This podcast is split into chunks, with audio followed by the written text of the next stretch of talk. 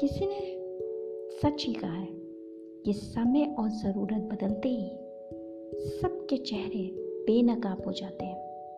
पता नहीं क्यों, या तो हम में कुछ कमी आ जाती है, या फिर वो एक्टिंग अच्छे करने लगते हैं।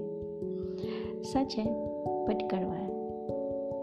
हेलो गाइस मी दीपा और आप मुझे सुन रहे हैं इमोशनल फीलिंग्स में।